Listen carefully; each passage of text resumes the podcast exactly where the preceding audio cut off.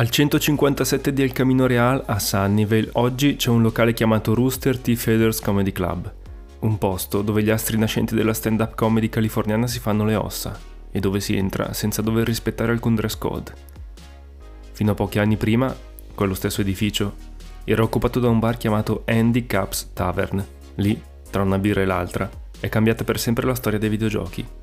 Nell'agosto del 1972, infatti, un cabinato piazzato alla belle meglio tra il jukebox e un flipper, a un certo punto ha smesso improvvisamente di funzionare. Per scoprire quale fosse la ragione del blocco è stato sufficiente aprire lo sportellino delle monete. Traboccava letteralmente di quarti di dollaro. Quello non era un cabinato qualunque, era il prototipo di Pong. La sua è una storia che merita di essere raccontata. Dove? Beh, qui su Spegni e Riaccendi. Tutti, ma proprio tutti, almeno una volta nella vita hanno giocato a Pong. E se non l'hanno fatto, sanno almeno di cosa si tratta. È stato uno dei primi videogame commercializzati, fondamentale per la nascita e la crescita esplosiva di Atari, marchio che oggi si fa purtroppo ricordare con un po' di nostalgia. Atari, i videogiochi più venduti nel mondo. Ci sarà un perché. Come tutte le trovate geniali, nasce da un'idea incredibilmente semplice. Un piano bidimensionale completamente nero, nel mezzo una linea tratteggiata verticale a simulare una rete, ai lati due barre bianche e un quadratino che rimbalza da una parte all'altra. Nient'altro, se non due numeri posizionati in alto per tenere il punteggio. L'obiettivo è uno, semplice e chiaro. Ribattere la pallina lanciata dall'avversario e sperare che una volta raggiunto l'altro lato dello schermo lui non faccia altrettanto. Si arriva a 11, proprio come a ping pong.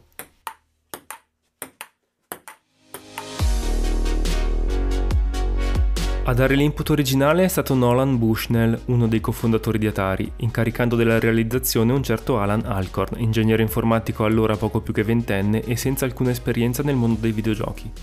Inizialmente era poco più di un esercizio, un modo per dare il benvenuto al nuovo arrivato e permettergli di prendere confidenza con l'ambiente, per dirla tutta, Bushnell aveva firmato un contratto con General Electric e doveva fornir loro un prodotto, dunque era in cerca di spunti da sviluppare.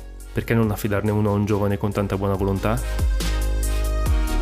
Alcorn dapprima analizzò gli schemi di Computer Space, cabinato a gettoni distribuito l'anno precedente dagli stessi due cofondatori di Atari, ma non avendo le competenze necessarie per replicarli, decise di fare di testa sua, adottando un approccio basato sulla logica transistor-transistor, allora impiegata per i circuiti integrati. È questo uno dei fattori che hanno portato alla nascita di Pong come lo conosciamo. L'altro è l'estro di Alcorn, che trovando l'idea originale troppo banale e ripetitiva, nonché noiosa, ha deciso di metterci del suo. Per rendere il tutto più imprevedibile ha anzitutto diviso la lunghezza della paletta in otto segmenti più piccoli, ognuno dei quali in grado di rimbalzare il quadratino con un'angolazione differente. Inoltre, dopo una serie di colpi andati a buon fine tra gli avversari, la velocità della pallina aumenta, portando così in breve tempo al termine dello scambio. E fortunatamente, in quel momento, gli dei del mondo videoludico vollero metterci del loro. Per un comportamento imprevisto di un circuito, le due barre bianche non riuscivano a raggiungere i bordi superiore e inferiore dello schermo. Oggi lo chiameremo un bug. Allora, fu un'aggiunta involontaria destinata ad alzare ulteriormente l'asticella della sfida. Tre mesi di sviluppo ed ecco la prima, rudimentale, versione di Pong. Aggiunti gli effetti sonori che abbiamo già ascoltato, si passa alla fase successiva, il test sul campo.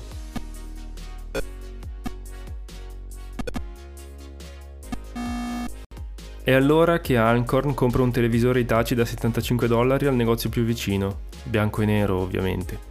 Lo infila, nel senso letterale del termine, in un cabinato di legno da poco realizzato con tanto di manopole per controllare il movimento e tutto è pronto per fare la storia, una sorta di strano cubo con la parte frontale colorata di arancio.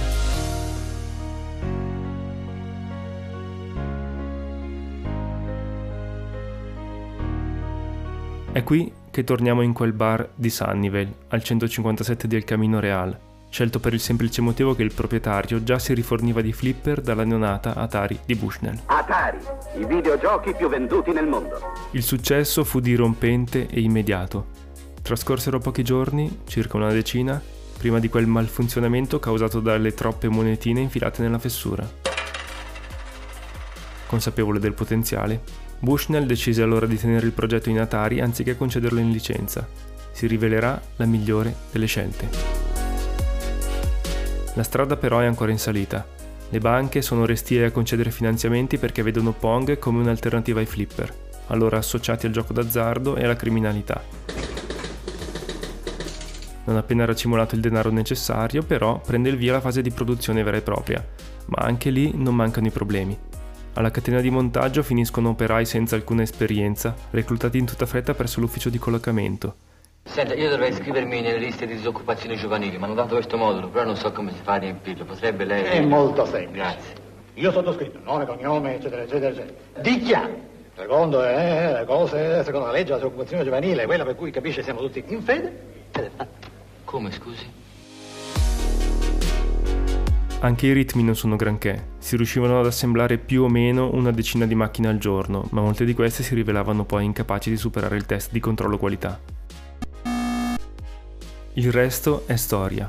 Il successo nelle sale giochi è enorme, letteralmente. Di lì a pochi mesi iniziano le spedizioni internazionali e Pong diventa il primo videogame a ottenere un tale successo commerciale, gettando le basi anche per quella che sarebbe poi diventata l'industria delle console domestiche. La sua versione da salotto non è stata in realtà la prima console ad essere messa in vendita per uso privato. È stata anticipata solo di qualche mese dalla Magnavox Odyssey, arrivata in Italia nel 1975 con il nome Odissea e rivelatasi a conti fatti un fallimento. Odyssey. Ben presto arriveranno i cloni, tanti, troppi cloni, ma poco importa. Atari è già Atari e Pong è già Pong. Lascerà un segno indelebile nella storia dei videogame ed entrerà nella cultura di massa.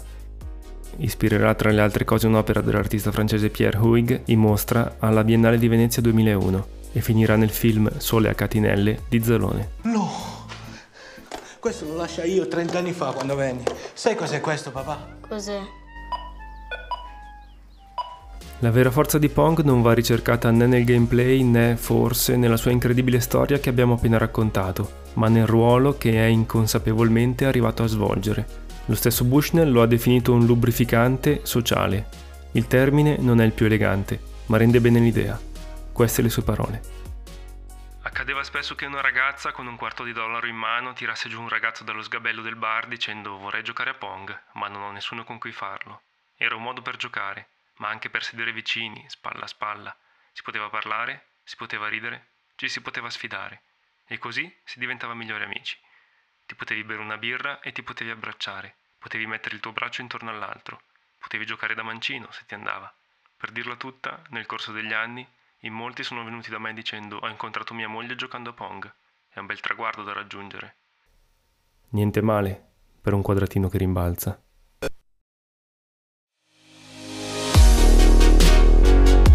Se gli episodi di Spegni e Riaccendi ti piacciono, votali sulla tua piattaforma di podcast preferita. Altrimenti, grazie comunque per l'ascolto.